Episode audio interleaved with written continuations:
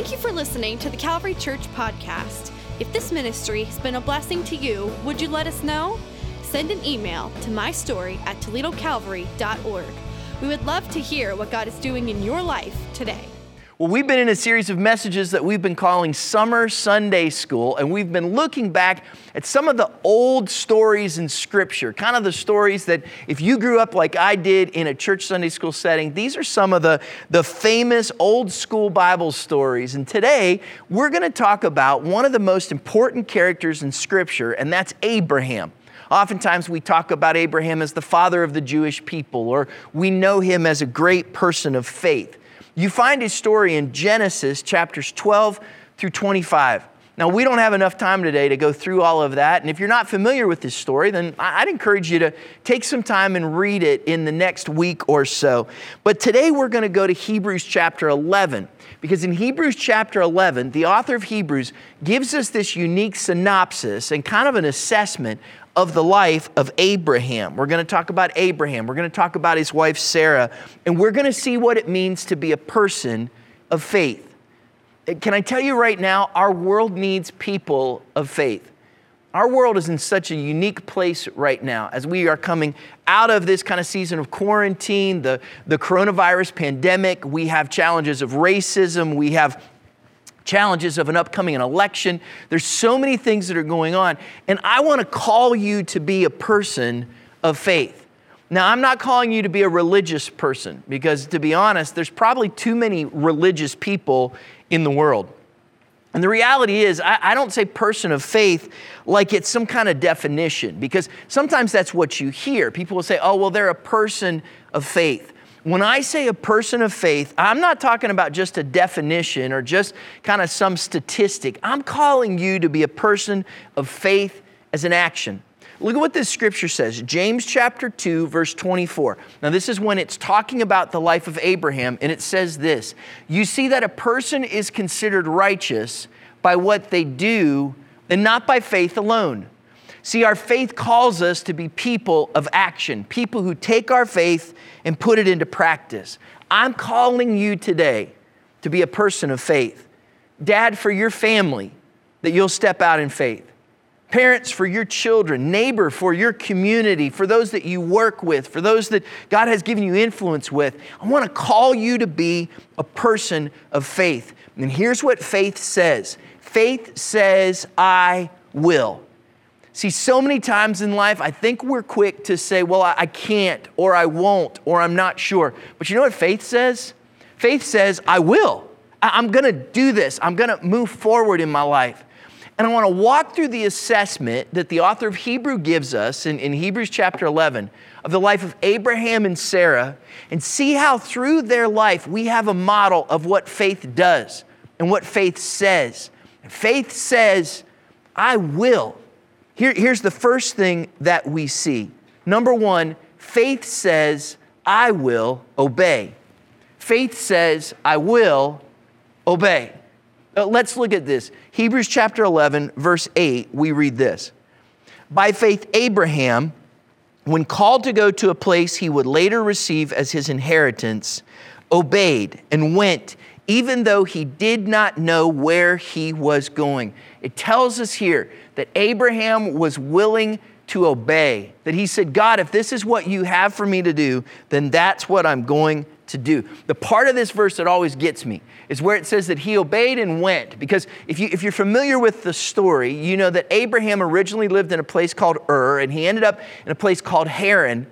And then after his father passed, God said to him, Abraham, I want you to leave everything that you know here. And odds are he, he probably had some status, he probably had some prosperity.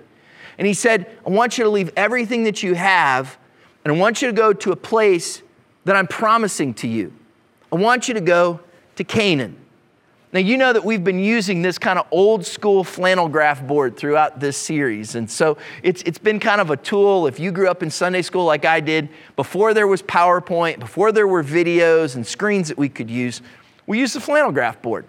And this is our friend Abraham.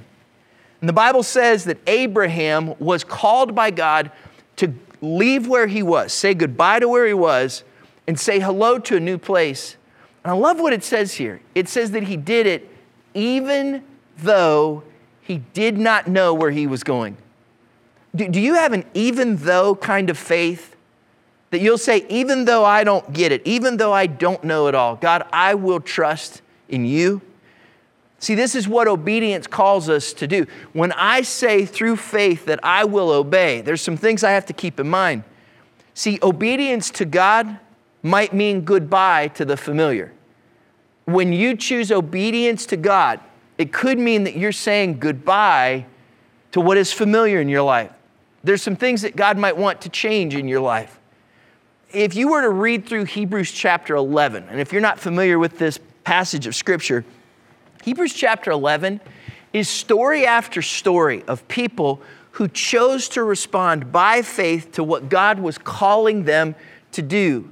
And in each one of these instances, as they responded to this, God helped them along the way. And here's what you see in almost every story in Hebrews chapter 11 there was a moment when God asked people to do something dramatic or to do something significant for Him, and it usually involved some kind of change, some kind of goodbye in their life.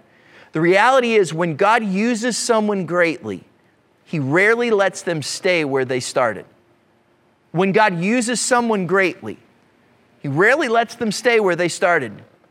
He usually says, Look, there's a change that has to happen in your life, something significant needs to take place. And in Abraham's case, it started with him being willing to say goodbye.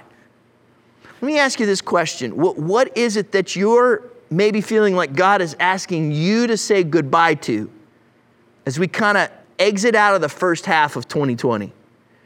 Look, this year has been filled with all kinds of unknowns and surprises. And you, you may have spent some time in, in, in isolation or quarantine or away from work or away from school, or your life's been different in some way. For some of us, I've talked to some people who have talked about how much their life has slowed down in this season.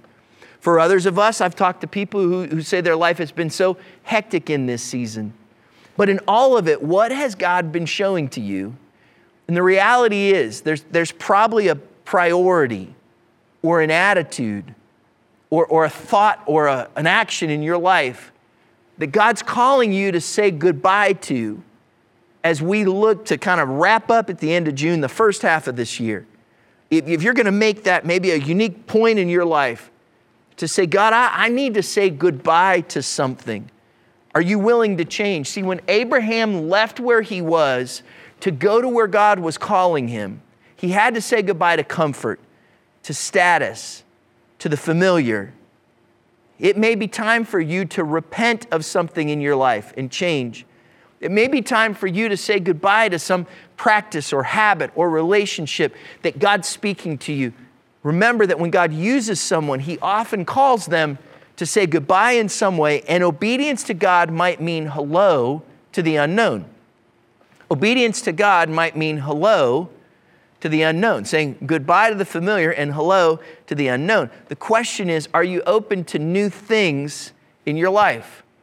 You know, I'm really excited to have Pastor Binnell on our team. And uh, one of the things that you'll probably learn about him is that his hobby or, or one of his things he collects are sneakers. He's, he's a sneaker guy. And he loves Jordans. They're Jordan tennis shoes. And he said to me when we were talking about um, him coming to be a part of our team, this goes back to April, long before we got into this, this season that we're in right now. Eh, back in, back in February when we first talked, and then in April, one of the things he said is, Hey, when I come to Calvary, you're going to have to preach in a pair of Jordans. I was like, Man, I'm not so sure about that. So he brought me a pair. These are some Jordan 11s. They're the Derek Jeters, and uh, they're, they're actually super comfortable, and I think I look, uh, you know, super cool in them. This is not typically my footwear of choice. But here's the deal I'm stretching a little bit. I'm trying something new because my friend entrusted something to me. If God entrusts something to you, are you willing to try something new? Are you willing to say, God, I, would be willing to say hello to the unknown in my life? I was reading the book of Proverbs the other day, and I came across this passage of scripture in the New Living Translation. It says this Fools have no interest in understanding, they only want to air their own opinions. And man, I've been that guy in my life at times. There's been times when I've just wanted to say, hey, look, this is my opinion. I know what I'm talking about. But instead of being willing to try something new, to go to a point of understanding, to be willing to understand how someone else thinks, or be willing to say, God, I- am willing to allow you to bring a change to my life. If I have no interest in that, the Bible says I am a fool. Are you willing to obey, to maybe even change your mind on some things and say hello to the unknown in your life? Let's go to a second thing that faith says that we see in the life of Abraham. Not only does faith say that I will obey, but number two, faith says I will thrive. Now, this is really important. Faith says I will thrive, that I will be willing to look at my life and the situation I'm in and not allow the situation to dictate how I'm going to respond and not allow the circumstance to affect who I am. Instead, I'm going to choose to thrive. We see this in the life of Abraham. Look at this Hebrews chapter 11, verse 9 it says, By faith he made his home in the promised land like a stranger in a foreign country. He lived in tents, as did Isaac and Jacob, who were heirs with him of the same promise. So let's go back to our high tech over here. And I'm going to put up a little tent back in the horizon that Abraham's living in. And you got to understand when it talks there about him living in tents, what that means is he was never settled in a land that God actually said will be yours someday. But he lived as someone who was on a journey. It says that he lived as a stranger in a foreign country. He lived in tents because it, it showed that he wasn't permanent in that place. He was sojourning. His life was in transition. We'll see here in just a few moments. He hadn't even received the blessing he was waiting for. But here's what you read in the life of Abraham. He says, even in these places where I'm unsettled and it's unknown and I have to live by faith, I choose to thrive. Look, this wasn't glorious. This was waiting. This was patience. This was perseverance. And why would he do it? Well, the Bible tells us this Hebrews chapter 11, verse 10. The very next verse says, For he was looking forward. He was looking forward to the city with foundations, whose architect and builder is God.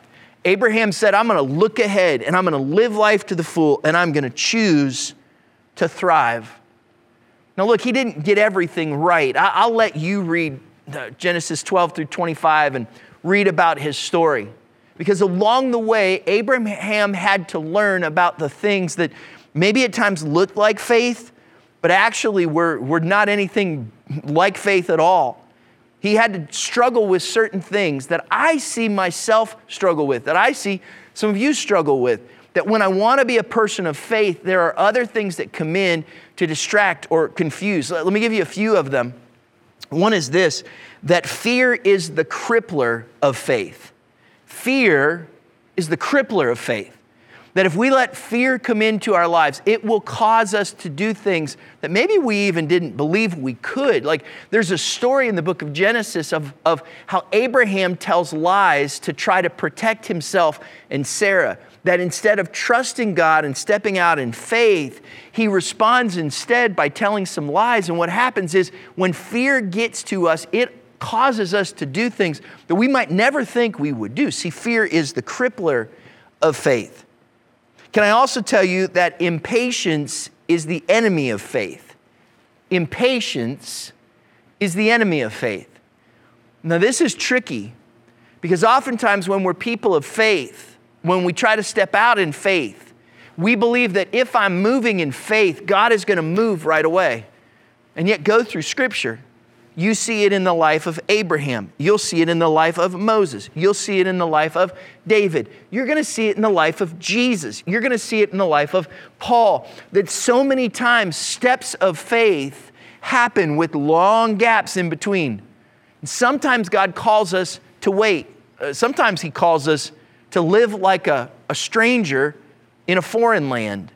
And even if you're in a place of waiting, don't allow impatience to get the best of you because impatience, trying to force things through, is the enemy of faith. You can read in the book of Genesis uh, about how Abraham tries to take God's promises into his own hands.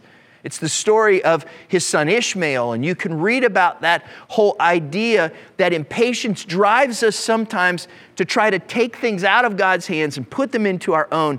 And it's almost always destructive because impatience is the enemy of faith. Let me give you another one that I think is really key that pride is the impostor of faith. Pride is the impostor of faith.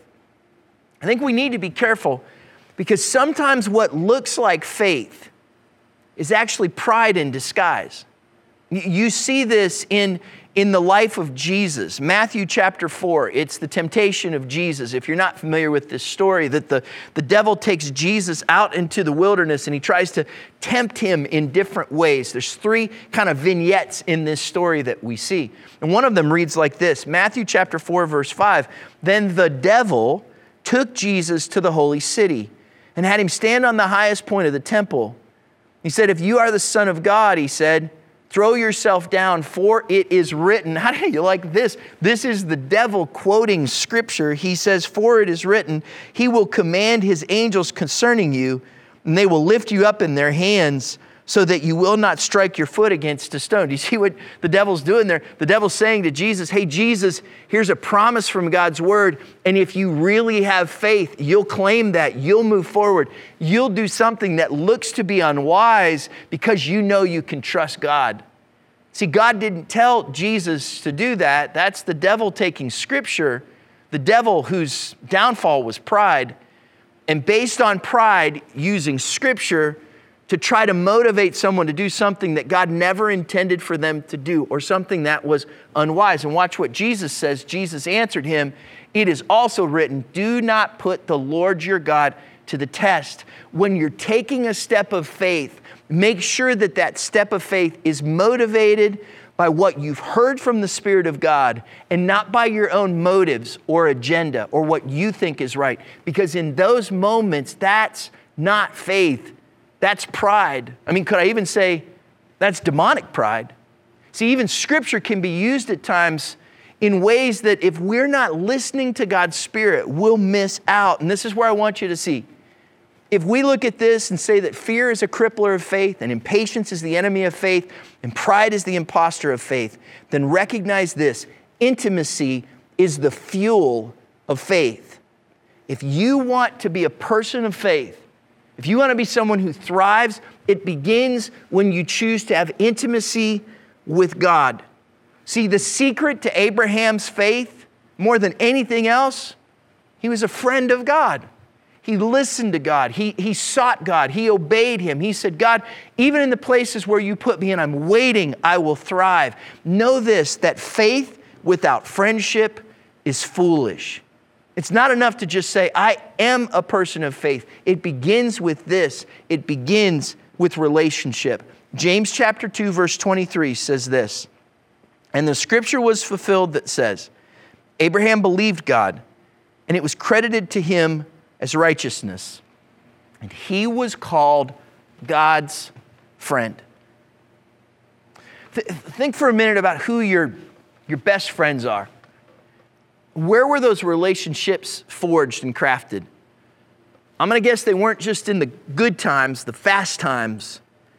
I'm going to guess that many of those friendships became deeper and grew. They, they became more intimate, if you will, because of the slow times, because of the waiting times, because of the hard times, because of the times where you persevered together where you walk through some kind of challenge together. That's where our friendships, our strength, that's where those things are built. And the same thing is true in your relationship with God. Allow God to allow that to be born in your life.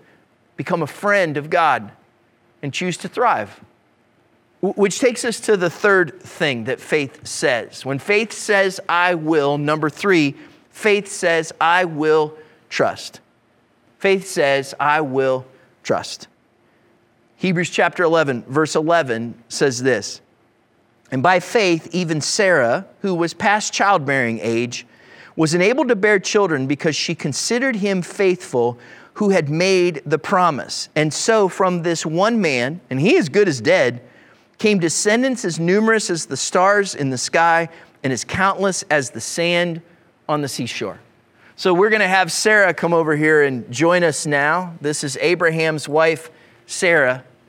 And one of the things that they were waiting for, God said, Your, your children, your heirs will be blessed. And yet they didn't have any children. And they were waiting. And they were waiting. And yet it says of Sarah here that she considered him faithful who made the promise, that she trusted God, even in the midst of the waiting. Look, I, I know anytime we talk about faith, and I'm going to guess, especially in this season, there's many of you who would say, God, I'm in a place where I'm waiting. I'm waiting for answers. I'm waiting for clarity. I'm waiting for blessing. I'd even guess that maybe some of you, like Abraham and Sarah, are saying, We're waiting for a child. I've known of multiple friends just during this last three month season who have talked with me or shared with me about how they've either, either lost a child or they're praying for a child. Look, when we're waiting for something, for an answer, for a resource, for a promise from God, that is a tough place to be. And, and I could start listing all kinds of examples of what you might be waiting for. The reality is, you know in your heart, even as I'm sharing this, that some of you are waiting right now. Can I give you just some advice? And, and, as you read the book of Genesis and you see kind of the path that even Sarah's life went through as she got to that place of trust, here's a couple of things I'd challenge you with. One, guard your heart as you trust in God. I want to challenge you to guard your heart as you trust in God. See, the reality is, trusting usually means that you're waiting. And it might take some time to see that relationship fall into place. It might take some time for that dream job to happen. It might take some time for that healing to come. It might take some time before you actually have that promise. And while you're waiting, guard your heart. Because during those waiting seasons, it can be easy to get jaded or cynical or frustrated or start to despair. During the waiting, during the trusting, guard your heart. What do, you, what do you mean, Chad, when you say guard your heart? Well, look at this. Proverbs chapter 4 talks to us about what that means. Look at this passage.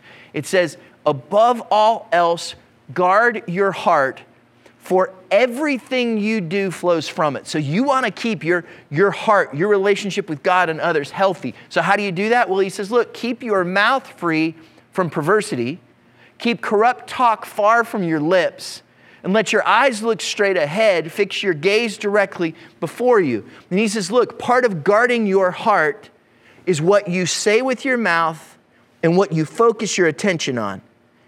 And so I'd challenge you if you're in a, in a waiting and a trusting season, be careful what words come out of your mouth. Because those words that come out of your mouth not only bring life and death, Scripture says, to others, but even to your own spirit. And so be careful what words come out of your mouth. Speak words of hope, speak words of truth, speak words of trust. Find friends that you can be honest with. But guard your mouth so that your words stay words of encouragement and truth, that you speak life. And what are you focusing on? Be careful that you don't just focus on what you do not have, but that you trust in Him, that you consider Him faithful who has promised, and believe that today's impossibilities are tomorrow's blessings. Believe that today's impossibilities are tomorrow's blessings. Do you remember what that passage said? It said that Sarah was unable to have children, and Abraham, I love this passage, it says he was as good as dead. like he, he, he was, when by the time they received their promise, Sarah's 90, Abraham's 100 years old. And in the midst of that, we could say, well, that's just not possible. But see, we serve a God who does the impossible. But it took a long time before they got there. And remember that in the midst of today's impossibilities, God is working out tomorrow's blessings. That's where miracles come from. And in the end, we'll see what God was doing. But while we are there, will you trust Him? Trust Him for what, Chad? Well, last one, number four. Here's what faith says faith says, I will long for something better. Faith says, I will long for something better. Hebrews chapter 11, verse 13. This is a summary, right? So they're, they're writing to us about Abraham and Sarah. Even speaks there of their son Isaac and their grandson Jacob. And as the author of Hebrews is summing all this up, watch what he says. All these people were still living by faith when they died. See, faith carries us through our whole lives. They did not receive the things promised. How's that for faith? They only saw them and welcomed them from a distance. There were things that God promised to them. There were blessings that they were able to receive, and there were others that they could only see from a distance, admitting that they were foreigners and strangers on earth. Watch what this passage goes on to say. It says, People who say such things show that they are looking for a country of their own. If they'd been thinking of the country they had left, they would have had opportunity to return. Instead, and I love this line, they were longing for a better country, a heavenly one. Therefore, God is not ashamed to be called their God, for he has prepared a city for them. My question for you as you look at your life, and dads on this Father's Day, as you look at the lives of your children, as you think about the future of our nation and of your home and your own legacy, are you longing for something better? Are you longing for something better? Look, in, in, this story, what happens is after years of waiting, God blesses Abraham and Sarah with a son named Isaac. And Isaac is the answer to the promise. He, he's the one that God has promised them. It takes a long time to get there. But when you read the story, you see the beauty of what God was doing all along. Let me ask you this question. When you're, when you're driving down the road and you come across a construction zone, maybe you're cruising down the highway and you have to slow down or you have to merge into a lane or you have to maybe even change the route that you normally go because roads are closed. When you come to construction, do you view it as a frustration or a blessing? True confession, it's usually a frustration to me. Usually I get to that construction and I'm like, oh man, I got to do this, I got to do that, I got to slow down, I'm supposed to be somewhere, whatever it is, until that construction's done. And then when you go over that new bridge, or when you have that wider, smoother highway, or when you see, oh, that's so much better, then you go, oh, I'm thankful for this blessing. Not during the construction season. Usually we're frustrated then. But when we get on the other side, we see the blessing. God is almost always working something out in our lives. And what if our perspective was not, I'm so frustrated by this construction, but God, I'm so excited for the blessing? See, God's working something out in your life. He's doing something. And just like Abraham and Sarah, can you welcome it from a distance? Can you drive through that construction zone of your life and say, God, I don't know even what you're doing, but I welcome it. God, I might not even ever see it, but I welcome it in my life. I welcome it from a distance because I know that you are building something better. See, here's the problem. What usually happens in my life is, is I'm set on getting what I want and not being open to what God wants to do, not being open to how He wants to work it out. Because so many times I view God as a part of what I'm doing instead of realizing that actually my life is a part of what He's doing. Let, let me share it with you this way Are you willing to be a part of God's plan, or is God just a part of yours? Think about that for a moment. See, God's plan is so much bigger than you. God is working something out. He, he needed Abraham and Sarah to see that what I'm doing through you isn't just for you. So, my question to you is this Are you willing to be a part of God's plan? Or is God just a part of yours? Do you just look at God as a way to get your sins forgiven or, or to have your needs met or to find some kind of emotional fix in your life? See, God's not just there to meet your needs, you're a part of His great plan. Genesis chapter 12 is where we're introduced to Abraham. Watch what God says to him. Genesis chapter 12, verse 1. the Lord had said to Abraham, Go from your country, your people, and your father's household to a land I will show you. I will make you into a great nation, and I will bless you. I'll make your name great, and you will be a blessing. I will bless those who bless you, and whoever curses you, I will curse, and all peoples on earth will be blessed through you. See, Abraham was God's friend. And you see when you read Genesis how God just blessed him and protected him. He even came alongside of him in, in spite of Abraham himself. And yet the idea was Abraham, I bless you because through you, I get to bless the world. He wasn't just blessing Abraham for Abraham's sake. God doesn't just bless you for your sake. See, life is not about you being blessed, but about you living to be a blessing. Life is not about you being blessed, but about you living to be a blessing. In fact, for, for me sometimes, and maybe even for you, sometimes I should just stop right here. Life is not about you, it's about what God wants to do, not just in your life, but through your life. See, I believe that just like Abraham, your life has a purpose and it has meaning, and God is trying to do something unique and special through you. So, in this season, what if you could back up enough and say, God, instead of what seems to be right in my brain right now, what is it that you're trying to do through me? And God, what might you be doing in the construction zone of my life that isn't even about me, but that is something you want me to see from a distance? that will not happen as a blessing in the life of my kids or my grandkids or in those around me unless I allow you to work through me to be a blessing. See, faith says, I will long for something better. I want to challenge you today. What our world needs is people of faith, people who will say, I will. You know, it's interesting when you read the book of Genesis, and even when you read what the author of Hebrews says about Abraham, you get this feeling, this sense that Abraham's whole story is about a journey. It's about a journey that he was on. And I'm going to guess that your life is in the midst of some kind of journey.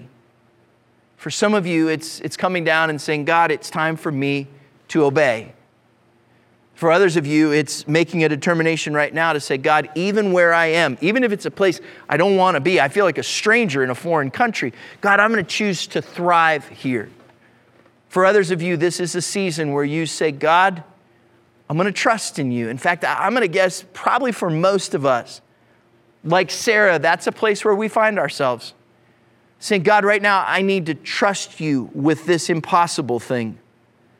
And for many of us, Today's a day for us to say, God, faith in me says, I will long for something better. Wherever you may be in that, today I want to pray for you. I want to pray in particular for those of you who maybe say, God, today I need to begin a relationship with you. Here's what's interesting. See, if you follow the line from Abraham to Isaac to generation to generation to generation, the Gospels tell us that eventually we get to Jesus. See, with the birth of Isaac, God already saw you in your salvation. And He was sending Jesus to be your Savior, meaning the one who, who died for your sins to give you forgiveness. And He was sending Jesus to be your Lord, your, your risen Lord, the one who gives your life meaning and purpose. And today, if you need to begin a relationship with Jesus or begin that again and find that meaning and purpose, as we pray this prayer, I hope that you will put your faith and confidence in Jesus first. And for others of you, as, as we close out in prayer, I want to pray that God will help you to be a person of faith in the place where you find yourself today. Father, we thank you for your word. It speaks such life, speaks such truth to us. I thank you for the way that you challenge us. Father, I pray today for the one who by faith needs to say that they will obey. God, there's something that needs to change in their life, or there's some way in which they need to enter into something new with you. God, would you give them the courage to obey? Father, I pray for those who feel like they're stuck in their circumstances or their situation. God, will you help them to thrive where they are right now? Father, I, I pray for those, God, who in this moment need to trust you. They're waiting. Lord, maybe they need to guard their words or guard their focus. They need to guard their hearts because, God, as they're waiting, it's hard and it's difficult. God, I pray for those for whom it seems like they, they just can't hear you. God, I pray for those who are longing for something they haven't received. Lord, I pray in particular, like Sarah and Abraham, for those who are longing for a child that they've not received. Lord, would you help them? Would you bless them as they trust in you? And Father, we pray that you would help us to be people of faith who welcome from a distance the things that you want to do in our lives, that we would long for something better. And then, God, we wouldn't just talk about it, but we would act on it, that we would trust you and realize that you're not just a part of our plan, but God, you've called us because you want to use us to be a blessing. God, today we choose to be people of faith as we put our trust in you. God, would you bless us with your special favor and your wonderful peace as we entrust our lives into your hands? In Jesus' name, amen.